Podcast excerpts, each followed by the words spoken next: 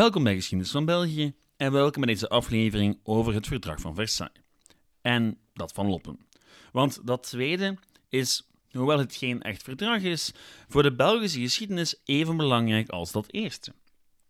Al beseffen we dat misschien veel te weinig, want Loppen ja, doet zelden een echt belletje rinkelen.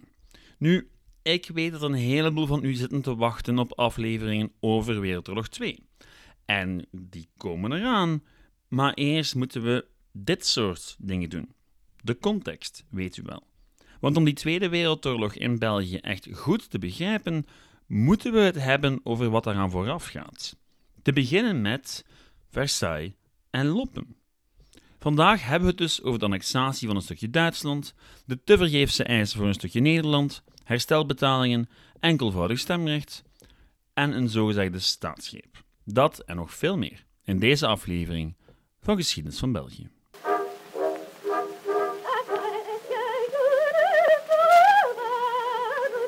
Deze aflevering is een vervolg op de reeks over Wereldoorlog 1 en gaat eigenlijk verder waar we gebleven zijn.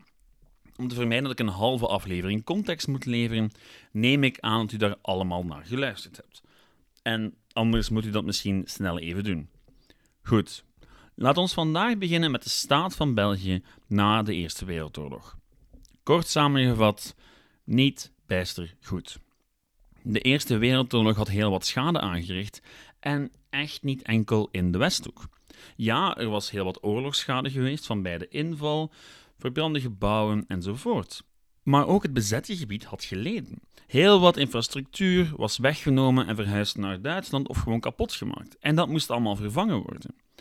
En natuurlijk was er naast het materiële ook nog een heleboel andere zaken waar men van wakker lag. Want hoe moest het nu eigenlijk verder? De oorlog had immers het normale verloop van de Belgische en Europese politiek helemaal om zeep geholpen. En ja, de spelregels moesten dan ook hertekend worden, zowel op binnenlands als buitenlands vlak. En voor beide zaken kwam men uiteindelijk met oplossingen. Op een conferentie of een top. Versailles voor de buitenlandse politiek en Loppem voor de binnenlandse. En beide zouden een gigantische impact hebben op het België vandaag. En omdat ze in min of meer hetzelfde tijdsframe gebeurden, neem ik ze vandaag samen. Want hoewel ze elk apart gebeurden, min of meer los van elkaar, zouden hun gevolgen samenkomen in de jaren die volgden. En net daarom moeten we ze dus allebei begrijpen. Laat ons beginnen met Loppen. Al was Loppen anders dan Versailles meer een informele top dan een echte conferentie. Eens duidelijk dat de oorlog gewonnen zou worden door de geallieerden, begon koning Albert I naar de toekomst te kijken. Al deed hij veel meer dan enkel kijken. Albert I liet absoluut geen gras groeien over de hele kwestie en riep al op 11 november, ja, die 11 november, van de wapenstilstand, een boel prominenten naar het kasteel van Loppen. Daar zouden hij en de mensen die hij uitgenodigd had een heleboel knopen doorhakken. En daar begint het eigenlijk al. De mensen die hij uitgenodigd had. Je kunt Loppen moeilijk een conferentie noemen, omdat lang niet iedereen van belang in de nationale politiek uitgenodigd was. Albert had dan wel het initiatief genomen, hij was daarbij selectief geweest. Oké, alle partijen waren uitgenodigd, maar die vertegenwoordigers had Albert I zelf gekozen en zeker niet willekeurig gekozen. Neem nu Woeste. U weet wel, de slechterik uit Daans. Die man die in de film een soort van gigantische snor had. Wel, die man wordt vandaag vooral herinnerd door die film en door de musical, maar eigenlijk was hij veel meer dan dat. Woeste was vanaf 1874 tot zijn dood in 1922, bijna 50 jaar, Kamerlid voor de Katholieke Partij. En binnen die katholieke partij was hij de stem van de conservatieve vleugel.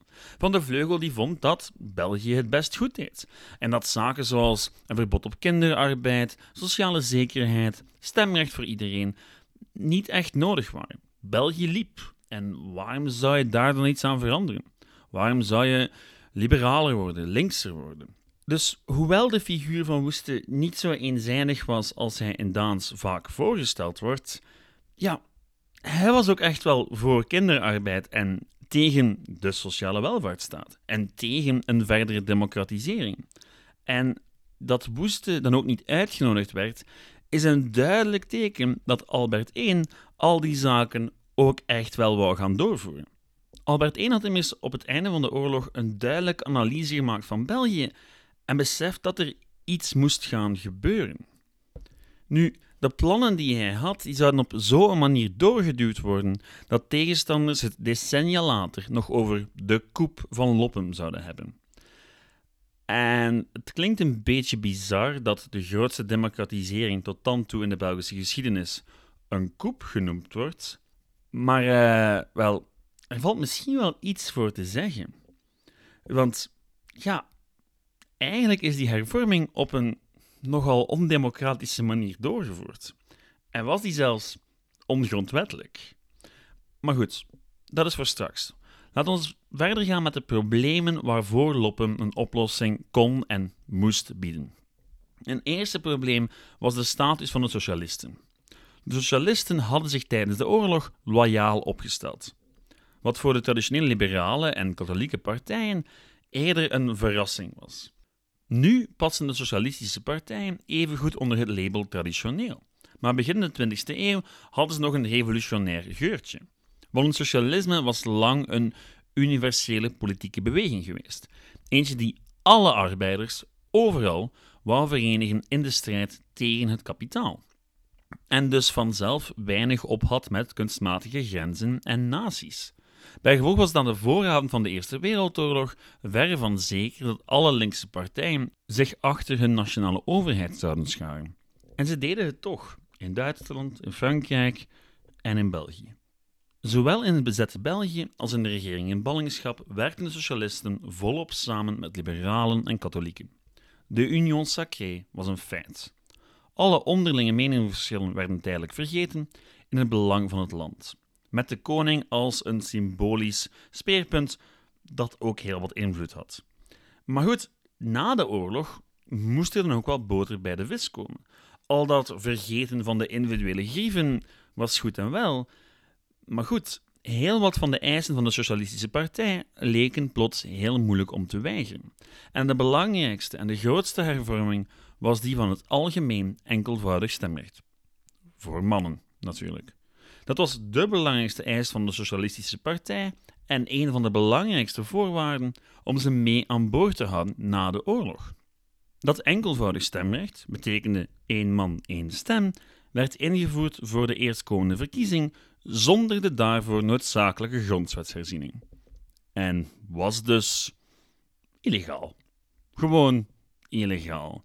Maar goed, voor Albert I en andere prominenten was het duidelijk dat er maar één weg voorwaarts was. Met de socialisten. En dan moest er met de vorige grondwet maar eventjes een loopje genomen worden. En moesten de volgende verkiezingen dan maar, wel, illegaal zijn. Het ging even niet om na de oorlog, waarin socialisten trouw waren gebleven aan de regering en aan de overheid, om zomaar te zeggen: nee, nee, jullie moeten nog eventjes wachten. Tot jullie eerlijke verkiezingen krijgen. Verkiezingen krijgen waarin elke stem van elke man evenveel geldt. Want ja, daarvoor had je natuurlijk meervoudig stemrecht, waarbij mensen met een bepaald bezit, mensen met een bepaald diploma, meer stemmen hadden dan de arbeiders. En die onrechtvaardigheid, ja, die moest vroeg of laat sneuvelen. En Albert I was ervan overtuigd dat als hij dat toen deed, hij waarschijnlijk de eenheid van het land kon behouden, zonder een revolutie te riskeren, zoals, wel, Rusland bijvoorbeeld. Nu goed, er werd dus een loopje genomen met de vorige grondwet. Want eigenlijk kwam men gewoon verder met de regering van Nationale Unie, met liberalen, socialisten en katholieken. En het parlement kreeg daar zelf niks over te zeggen. En dat kan je van een moderne democratie maar moeilijk voorstellen, maar het waren ja, uitzonderlijke omstandigheden. Al werden niet alle problemen van vooroorlogs België zo radicaal aangepakt. De Vlaamse kwestie bijvoorbeeld, wel, ja, het was een moeilijke, want de Vlaamse beweging had zich tijdens de oorlog niet als één man achter de regering en de koning geschaard. De overgrote meerderheid wel, maar de acties van collaborateurs hadden het imago van de Vlaamse zaak wel de nodige schade berokkend. En op zich was de eis voor een eentalige Nederlandstalige universiteit nog steeds legitiem, maar om de conservatieve rechterzijde niet te veel op de kast te jagen, werd daar in Loppen nog geen werk van gemaakt. Al zou het eerlijk gezegd waarschijnlijk niet bijster veel uitgemaakt hebben voor de conservatieven. Zij waren. Wel, boos is het woord niet. Eigenlijk wordt door velen Loppen beschouwd als een van de belangrijkste oorzaken voor de opkomst van het fascisme in het België van de jaren 20 en 30. Voor hen was die hervorming gewoon compleet fout en ongrondwettelijk en uit frustratie gaan uiteindelijk antidemocratische en later fascistische bewegingen komen. Nu goed, Loppema had echt supergrote gevolgen voor de Belgische politiek. En een van die gevolgen is iets wat wat wij vandaag de dag uiterst logisch en normaal vinden in België. Meer partijen, regeringen. Nu kennen we niks anders meer. Toen was het nog een bizar en nieuw concept. Want in België waren er eigenlijk maar twee mogelijkheden in de jaren voordien. Men stemde ofwel liberaal ofwel katholiek. En een derde optie was er eigenlijk niet. In de eerste plaats omdat door het kiessysteem de kiezers van de Socialistische Partij minder stemmen hadden dan die van de liberalen en katholieken. En dat waren letterlijk minder stemmen. Want zo'n arbeider, ja, die had zelden eigendom en zelden een diploma. Dus kon die ene arbeider minder stemmen dan bijvoorbeeld een priester of een bediende of een leerkracht. En dat waren mensen die vaak liberaal of katholiek waren. Maar met universeel mannelijk stemrecht, toen elke man plots één stem kreeg, kon geen enkele partij nog een volledige meerderheid halen. Vandaar dus de coalitieregering en het plotse belang van de partijvoorzitter, die in naam van zijn partij onderhandelen moest. Want ja, Loppem is ook het begin van de partijpolitiek zoals we die vandaag kennen. Een partijpolitiek waartegen de conservatieven zich met hand en tand zouden verzetten. Want ja, Lopen was op vele vlakken een doorbraak, maar op andere ook helemaal niet. Vrouwenstemrecht werd met een grondwetshervorming in 1921 wel mogelijk gemaakt, maar geen enkele regering durfde het doorvoeren voor de provincie en de Kamer. In de eerste plaats omdat liberalen en socialisten een heilige schrik hadden dat vrouwen massaal op de katholieken zouden stemmen. Dus ja, Loppen was een begin van verdere democratisering, een begin van het oplossen van de problemen van het land. Maar het ging eigenlijk op verschillende vlakken niet ver genoeg. En dat zou men echt wel gaan voelen in de jaren die volgden.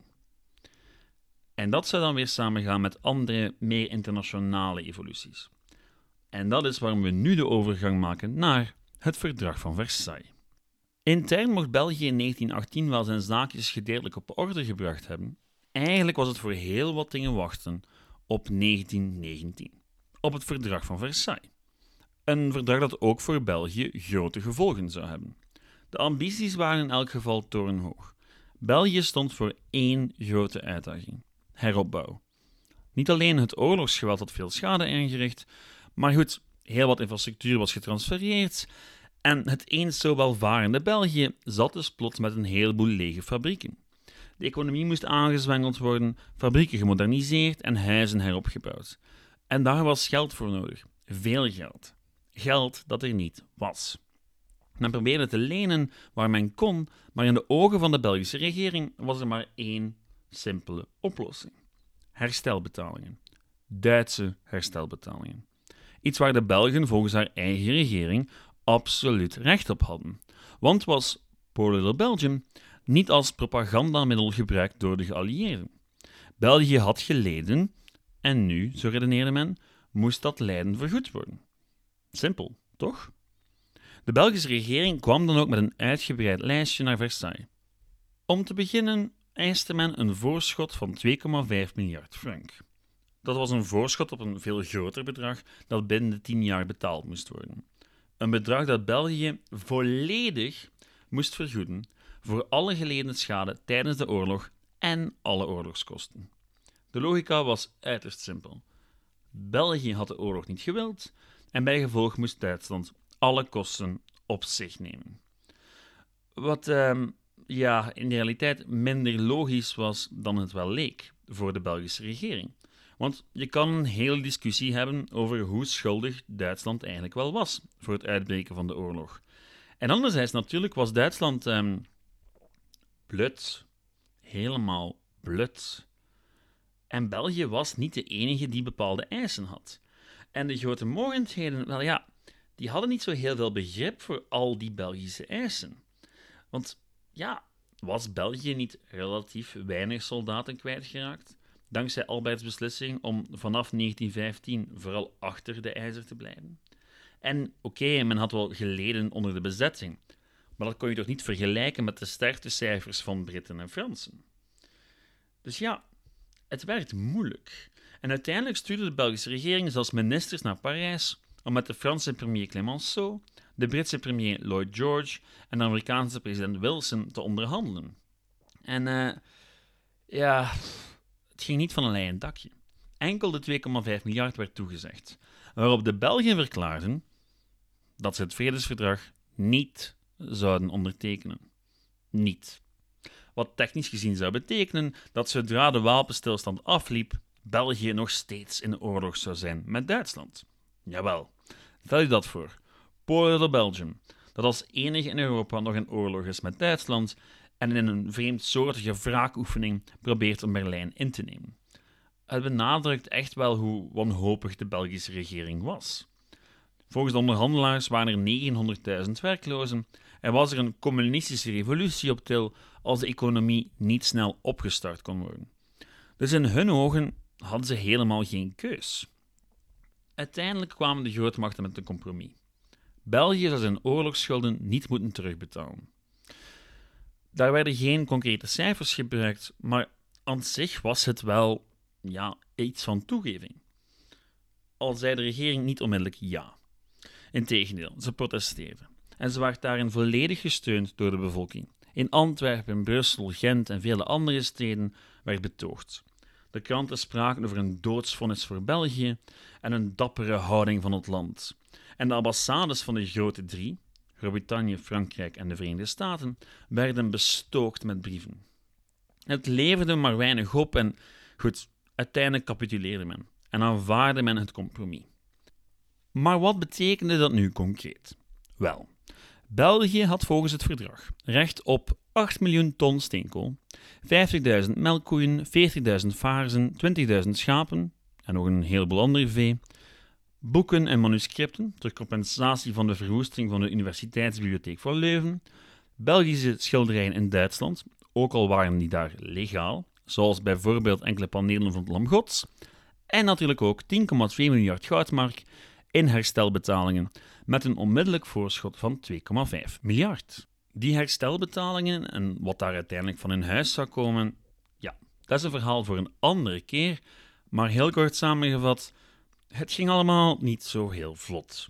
In die mate zelfs dat België op een bepaald moment, samen met Frankrijk, terug Duitsland zou inmarcheren om industriegebieden te bezetten. Echt waar. Belgische troepen die Duitsland binnenvielen. Echt gebeurd maar voor een latere aflevering.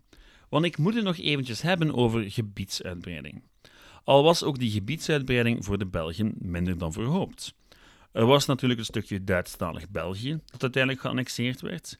Maar ehm, ja, oorspronkelijk waren de plannen in België een stuk ambitieuzer dan enkel Eupen. Men wou België uitbreiden tot zijn natuurlijke grenzen. En daarvoor werd in de eerste plaats naar Nederland gekeken. Het klinkt wat absurd, want, ehm, wel, Nederland had niet deelgenomen aan Wereldoorlog 1. Nederland had zijn uiterste best gedaan om neutraal te blijven, en dat was nog eens gelukt ook.